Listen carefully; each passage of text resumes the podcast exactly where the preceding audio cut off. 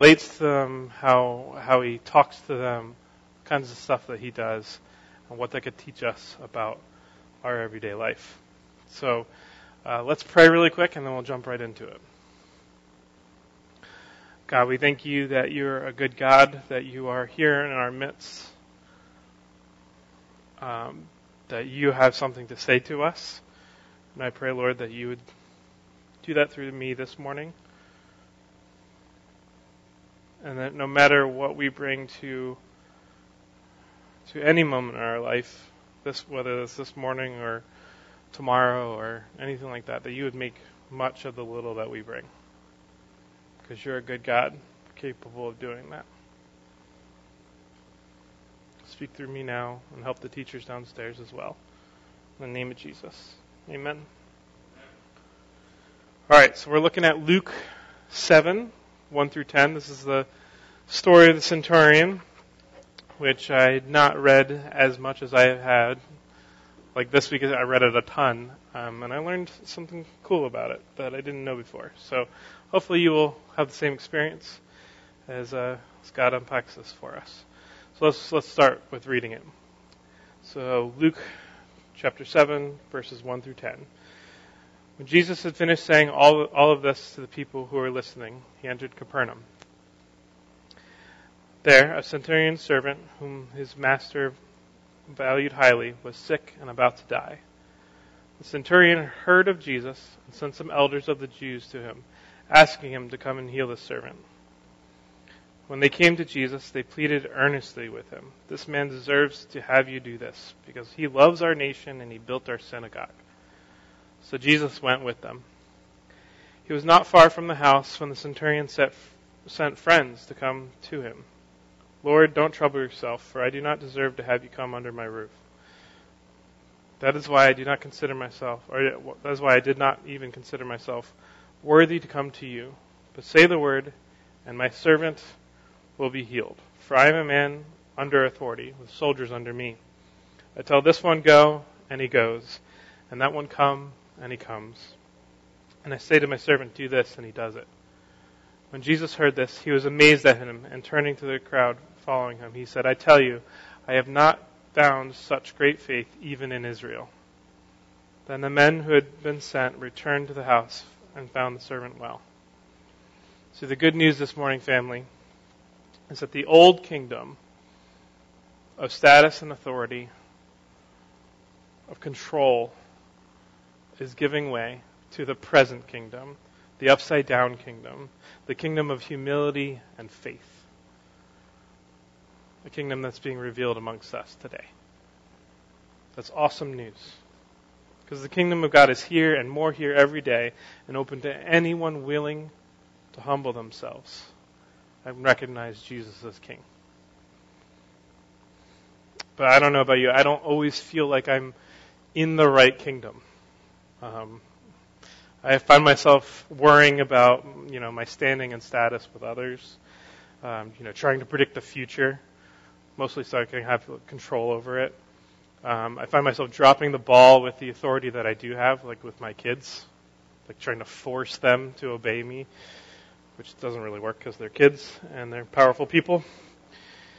Um, you know, I, failing to even have control of myself. My my wife's birthday was this past week, and it means we've got birthday cake around pretty much all week. And uh, you know, you pass that cake, and you're like, I'm not going to eat it. I don't need to eat that cake. You pass it like 10, 20 times. Eventually, you're cutting a little slice off every time, just a little, just a little sliver, right?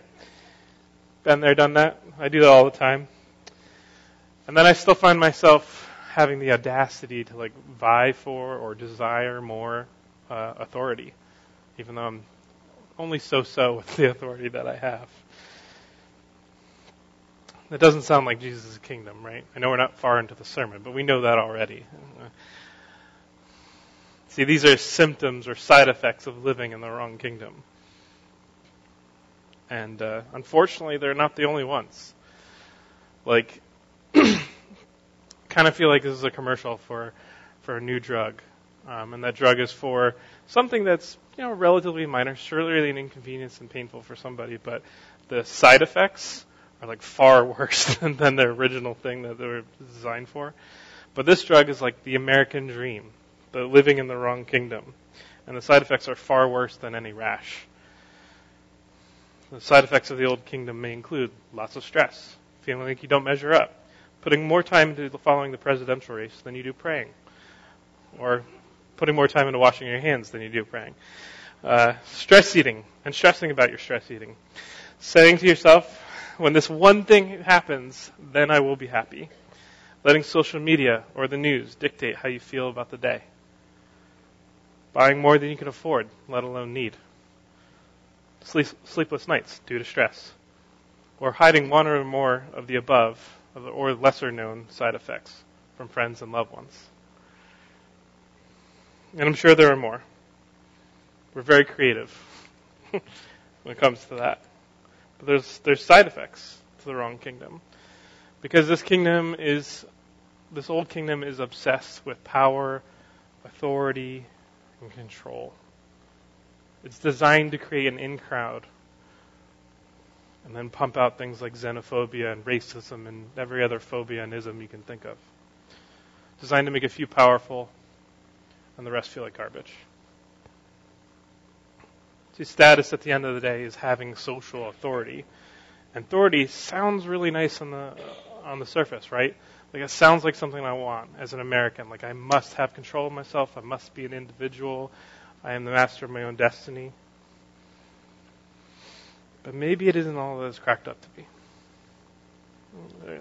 I was thinking about my son when when we were coming up. Like I was thinking about this authority and what that looks like because Raphael is four, or he will be four next month, and um, this kid is like living his best life. Like I look at his daily routine, and I'm so envious of what he's, he gets to do. Like he wakes up, turns on the TV while I'm getting ready for work and stuff like that.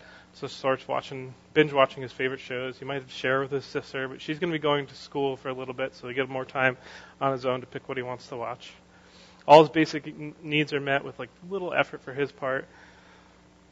Vera is also convinced that his life is far better than than his uh, than hers because she has to go to school and do homework and all these things. But you think about it, like he's got these two loving giants that feed him all day.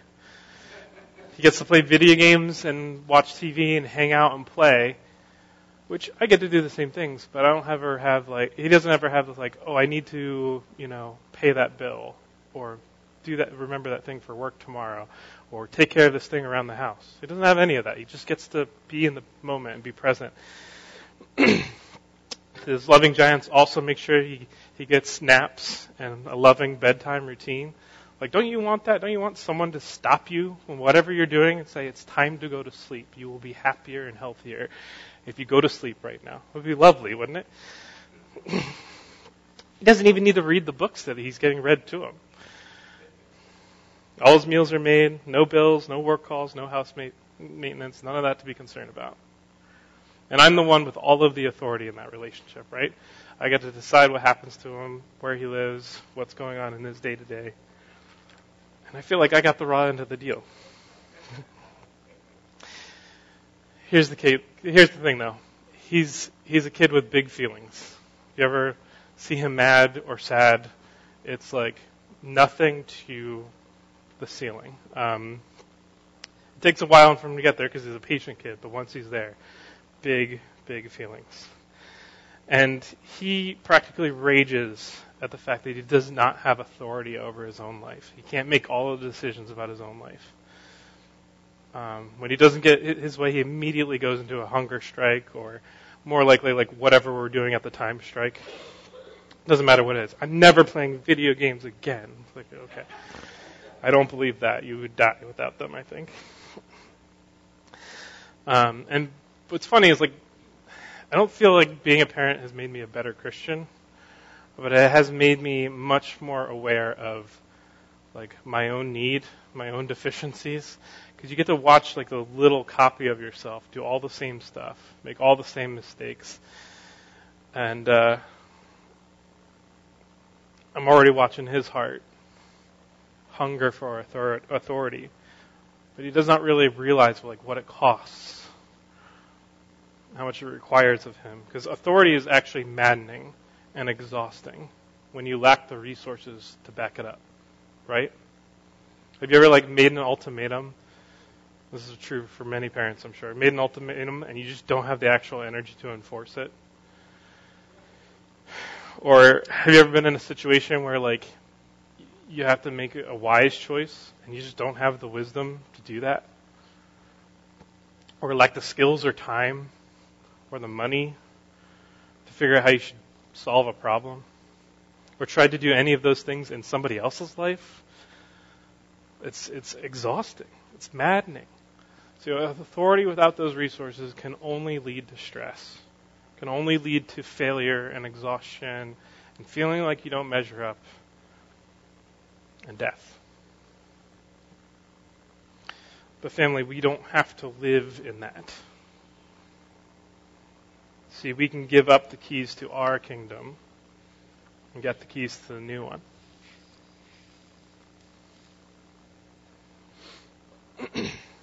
we don't have to deal with those side effects. There's a there's a dose of truth we can inject into our life, and let it wash over us, so we don't have to live with those things that we've been ingesting since birth. And that's the kingdom of God is here, and it's available to you if you humble yourself and admit that Jesus is King. But how do we know that? Like, where am I pulling that from? Let's look at the passage. So in Luke 7, 1 through 10, let's just start along and we'll stop when, when it's necessary. when Jesus had finished saying all this to the people who were listening, he entered Capernaum. So far, so good. Makes plenty of sense. There's a centurion servant whose master, there's a, a centurion servant who, whom his master valued highly, was sick and about to die. The centurion heard of Jesus and sent some elders to the Jews to him, asking him to come and heal his servant. When they came to Jesus, they pleaded earnestly with him. This man deserves to have you do this, because he loves our nation and he's built our synagogue. So Jesus went with them. So what's going on here? We've got the centurion, who's, a, who's representing the Roman kingdom. He's actually an officer in the Roman military. It's called a centurion because he would have had like 100 people under him, like 80, 80 Roman soldiers and like a mix of like servants and, and armor bearers and stuff like that to make up the 100. Um, so he's representing the Roman kingdom, which is occupying the Jewish kingdom. And he's turning to the Jewish kingdom to have them say some nice stuff about him so that he can gain access to the heavenly kingdom, to the kingdom of God. Because he wants something that the other two kingdoms, the earthly kingdoms, are incapable of, of doing. Only Jesus' kingdom can do what he, he's looking for. And the Jewish elders, they make their best pitch for for this guy. They, I'm not sure. Like I might be reading into this passage a little bit. I'll, I'll admit that, but like at the very least, they're trying to convince Jesus that this guy is like trustworthy and not going to like murder him when he shows up. Um, but it actually, like the way it's worded to me, seems like they're trying to say like this guy deserves it. This guy is like, if anyone deserves some healing, I know he's a, not a Jew, but he he definitely deserves it. He's earned it. And it's just interesting that they're like pleading for this miracle in that way um, it kind of shows like their value, right? be honest though, like a lot of us approach faith like that sometimes too. We look at it like, come on, God, haven't I served you all this time? Don't I deserve this? There's a period in my life where I actually did that. I I was uh, working at a church in in Pennsylvania. Loved that church, but I kind of had some weird views about God, and I think it kind of soured some things for me um, that I didn't realize at the time. So like I kind of had this idea like I'll give up some stuff. You know, I wasn't making like a ton of money. I felt like I was sacrificing a lot to to work there and serve in this youth ministry. And um, but I felt like that meant that other parts of my life were going to be easy. You know, my wife and I were, were trying to have a baby. We were um, hoping that some of our bills would get paid. Um, you know, like all of these little things that weren't easy and they were actually getting harder um, were coming up. And I remember being really angry at God, like, I do all these things. Like, aren't you supposed to take care of me in eh, these very specific ways that I want you to do that? And and I realized, like, no, he's not necessarily going to do that. He he's going to take care of me, but on his terms, not my terms. Much like my son, right? it was a very painful experience for me to realize that. But once I did, like, found myself being in a much healthier spot. Anyway, Jesus goes with them, and we aren't really clear on the reason why, but based on his other actions, what we've seen throughout the rest of this this sermon series, it's probably to establish his kingdom. You know, like in Mark, uh, early in Mark, he um, he says, "Repent, for the kingdom of God is at hand." And one of the reasons I really like Mark is because it's like, and then Jesus did this, and then immediately went and did this, and then after that he did this thing. It's very like like it's almost like an action movie in its construction. Like it's very quick and poppy, and like th- things are always happening. There's not a lot of just like standing around. Um, but what happens in Mark is he says, "Repent for the kingdom of God. Repent for the kingdom of God is at hand." And then every passage after that is essentially, then he went and killed death. Then he went and killed uh, sickness. Then he went and killed unholiness. And then he went and forgave some people. Basically, established, not only saying that my kingdom is here, this is what it looks like right now. And so I think that's what Jesus is actually doing here. Because Jesus is not normally swayed by uh, others' opinions, by their pleading, by their bargaining. He's normally swayed by their need. And he, he recognizes the centurion's need, the, particularly the servant's need. So back to the passage. He was not far from the house when the centurion sent friends. Which is this is the weird thing that I noticed this time reading passage. The centurion never actually meets Jesus. Sends one group of people to talk to him, to get them to come in that direction. When he gets close, he sends another group of people. And then some cool st- stuff gets said, but like he never actually ends up meeting him. The, the the friends that he sent the second time go home to find the servants healed. And I think that's significant. We'll talk about why in a second. So he was not far from the house when the, centurion, when the centurion sent some friends to say to him, Lord, don't trouble yourself, for I do not deserve to have you come under my roof. That is why I did not even consider myself worthy to come to you. but say the word, and my servant will be healed. For I am a man under authority, with soldiers under me. I tell this one go, and he goes, and this one come, and he comes say to this servant, or my servant, do this, and he does. This is interesting because the centurion clearly understands authority. Remember, he's this, this, Roman officer. He knows what it looks like. He knows how to, to deal it out. He knows how to use it. But even with his authority, it's a shadow compared to what Jesus has, right? His authority can tell people to go here or there and do this or that. But it can't forgive sins, can't heal people, can't raise the dead or drive out demons. It can't deal with any real big problems. Nor can our authority, right? But the centurion also understands what humility is because he recognizes that he he's in the Jesus is a king that he's nothing compared to this king, and he falls on his mercy. He actually kind of like creates this separation because he feels like he's not worthy, right? I'm not worthy to come to you, Jesus. but Jesus knows this, knows that he's separating himself because of his sin, because of his unworthiness is still moving beyond that, right?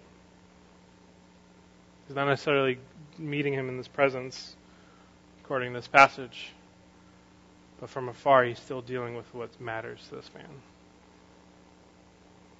So even if we create a barrier between us and Jesus, he's good enough and powerful enough and strong enough and loving enough to overcome it. And we have evidence of that on the cross, on the resurrection. Right? That's him killing the last barriers, kicking them down, so that he can come to us and meet our every need. So, when Jesus heard this, he was amazed at him. Turning to the crowd following him, he said, I tell you, I have not found such great faith even in Israel. Then the men who had, who had been sent returned to the house and found the servant well. See, by submitting to the authority of, of Jesus, the centurion sees the kingdom that he was hoping for, sees the, the, the king that he was hoping for, the one he had heard so much about, even though he never graces his presence. and faith, like the best definition of faith I've ever heard was Jay just nonchalantly said it the other day, like two weeks ago.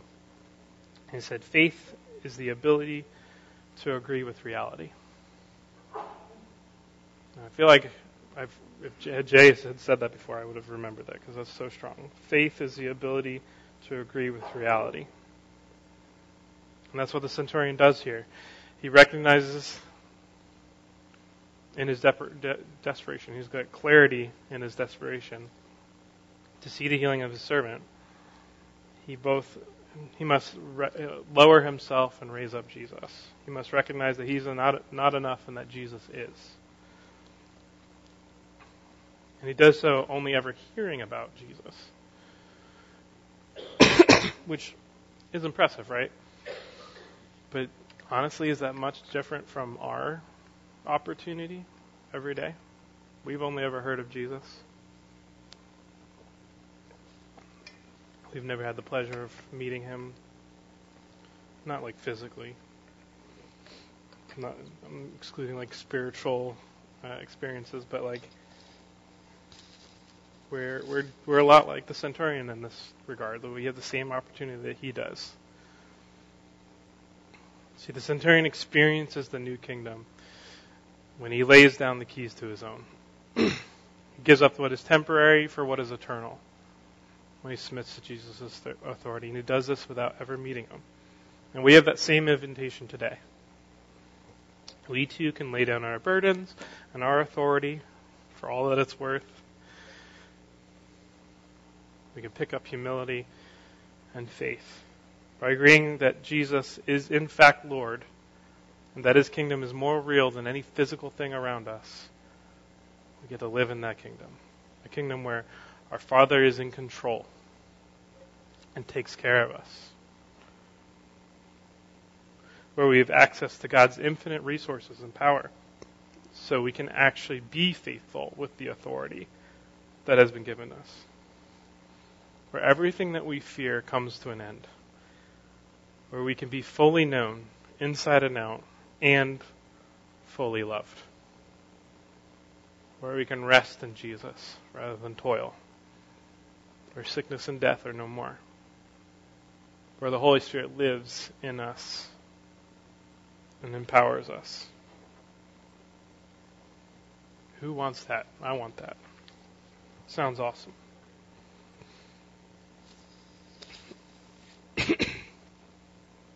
What does that look like? Actually giving up our authority, laying down those keys, and picking up Jesus's. A very practical one for me is just coming back to my kids. I need to remember how good like my heavenly Father is at loving me and correcting me without controlling me. I too often demand obedience from my kids. Um, and I get really angry. They get really sad and we both get very frustrated. But the truth is, I can't force obedience on them. And even if I was somehow successful in doing so, like I had the magic trick of, you know, being the, the dog whisperer of children, um, it would not guarantee anything that truly matters, right? It would not help them feel loved, have peace, or obtain salvation doesn't guarantee any of those things. So it's even really worth chasing. I think I'm going to chase inviting them into obedience and humility, which I don't quite have it figured out yet. I'll write the book when I do. And I think for us, like, to kind of take like the macro view, not the nitty gritty view, what does this look like for us? First is humility. You know, recognizing we're not at the center of our worlds, that we don't have the authority to control the world around around us or the people around us, that we don't even have a good handle on our own lives, right? So this might look like confessing some stuff to a brother or sister. Just telling them like, hey, I, I don't have my own life together. And here's here's the very specific ways. So they can help you meet Jesus in those those issues. It might mean apologizing to someone you've tried to take control of. And it will definitely mean letting Jesus have his way with all of your life. If there's anything you're holding on to that says, Jesus, you can't have this, uh, that will have to end, right?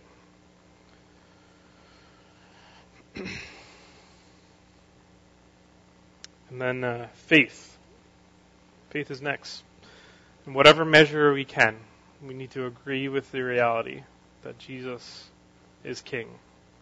Putting Jesus in his rightful place as our new King, as the leader of, of this present kingdom, and putting us in the right place as a servant. And this will look silly to our world, right? That, that will mean we do things that don't make sense to other people. It will mean lots of prayer. Prayers to experience the kingdom and the presence of Jesus. And it will mean risk. I mean, putting ourselves out there and doing some things that make us look dumb and fail, but for the benefit of the kingdom.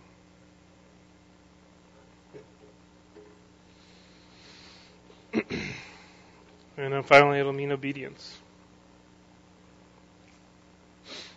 You can't admit that you have no idea what you're doing with your life and that Jesus was that Jesus is king without learning how to obey, right? Like that is the next logical step for for those two thoughts. And obedience sounds really scary to our western hearts. But it's like all it is actually is resting in the Father. It's true freedom because we're not chasing what we we're not chasing stuff that can never satisfy us. Instead, we are chasing the one, only one, the only thing that can actually satisfy us, and it requires listening and humility and faith. But those things are not just stuff we have to manufacture. Those are things that are supplied by Jesus too.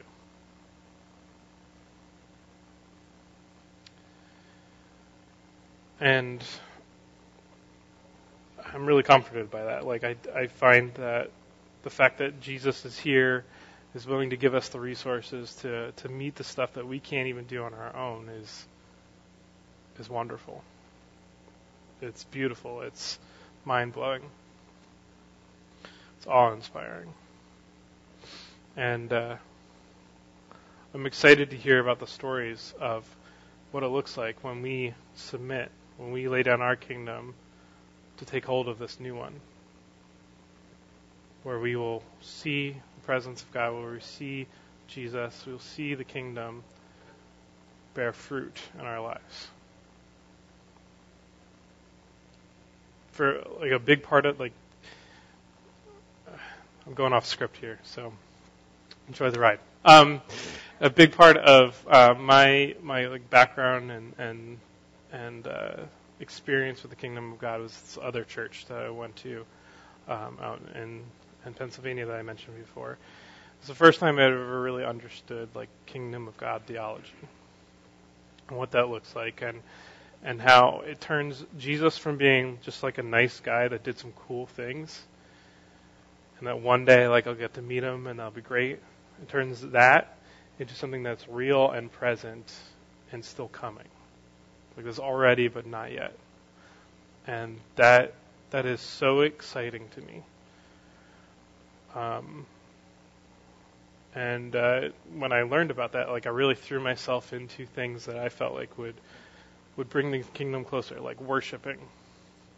I stand up like every time a song comes up, not because I feel like it's kind of difficult to explain, but sometimes I lead my my mind and my spirit with my body because I want I want to be ready. I want to be there when when the kingdom comes, when Jesus shows up. Um, and I find that like if I throw everything at it, even even the stuff that doesn't really quite feel it, like sometimes I'm just like super tired and I don't feel like being here, and I'd much rather be in bed. But if I'm standing up, just singing as loud as I can, not as pretty as I can, as loud as I can. Um, but sometimes the spirit catches up to what the body is doing. Um, that, and I, I think worship is particularly important because you can't manufacture the kingdom, right? We can't have the presence just show up whenever we want it to. But I do think that worship makes the barrier between our world and the kingdom of God very thin. Like we can't manufacture it, but we can prepare our hearts for it, and that's what worship does. Probably better than anything else, at least in my experience. and that's one of the reasons I'm so excited about we're, do, the, we're doing that first love stuff. We did, we did one a couple weeks ago. We've been doing another one. We'll start getting it in the announcements. We're going to do another one on April 10th, which is uh, Good Friday. Um, and I'm really excited about that because, like I talked about risk before, the first one wasn't that well attended. It was kind of awkward because we are kind of figuring it out. And I still think God did stuff and it was beautiful and I love it in its own right. But like in many regards, some people might view that as a failure. But I, I viewed it as like the first step of obedience in the right direction for our church. And I think it's part of God pressing into our community, showing up and, and doing stuff that we haven't seen him done before. Like I, I feel like us stepping into that and learning how to do that well with each other will mean some crazy things for us. Some things that we don't expect. And that, that was my experience when first learning about the kingdom of God and all that. Like, I just found that I found myself experiencing the kingdom of God with Christians and then taking that to the streets. So like I'd be talking to an alcoholic on the street corner, praying for him to be freed of his addiction. Um, God would say stuff to me that I would have to say to another person and pray for them about, and it would mean something to them. Um, I would pray with a bunch of middle schoolers um, a week, a lot, because I led the middle school ministry. There was one time we were praying for a kid with a broken leg, and it got better in three weeks instead of six. Like that doesn't normally happen. Um, so I just, like I said, we're, we're, off script here, but I feel like um, by pressing into this stuff, by by making some mistakes, by making those risks together, by being humble and letting those risks come and those those silly opportunities come, and and still being obedient in them, we will see something cool. We will see the presence of God, like the centurion did. Because I, I bet he looked pretty dumb to a lot of people.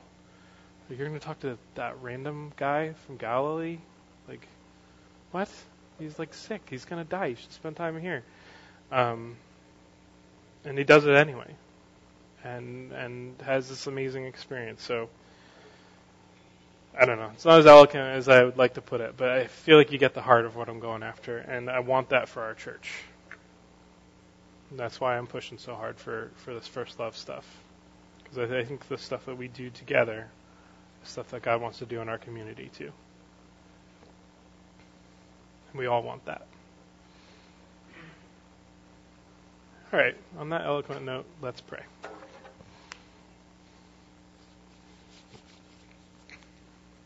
God, we love you so much. We love you that we love that you you don't leave us here stuck where we are. that you've provided the way out, that you've provided a way forward, that you are the answer to all of the problems that we have. And even though we lack the resources on our own to even chase after you right, you, you equip us for that. Thank you so much for the Holy Spirit that dwells in us, that pushes us on and empowers us so we can even have a remote shred of faithfulness.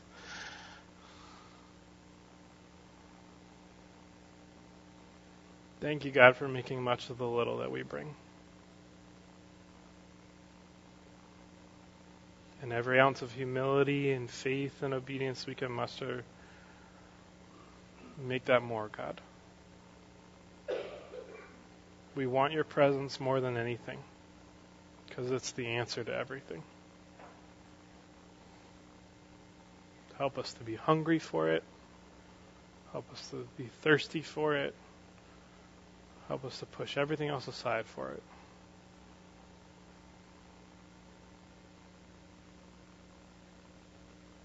Come, Lord Jesus. Come, Holy Spirit. Show us what you're like. Have your way. Amen.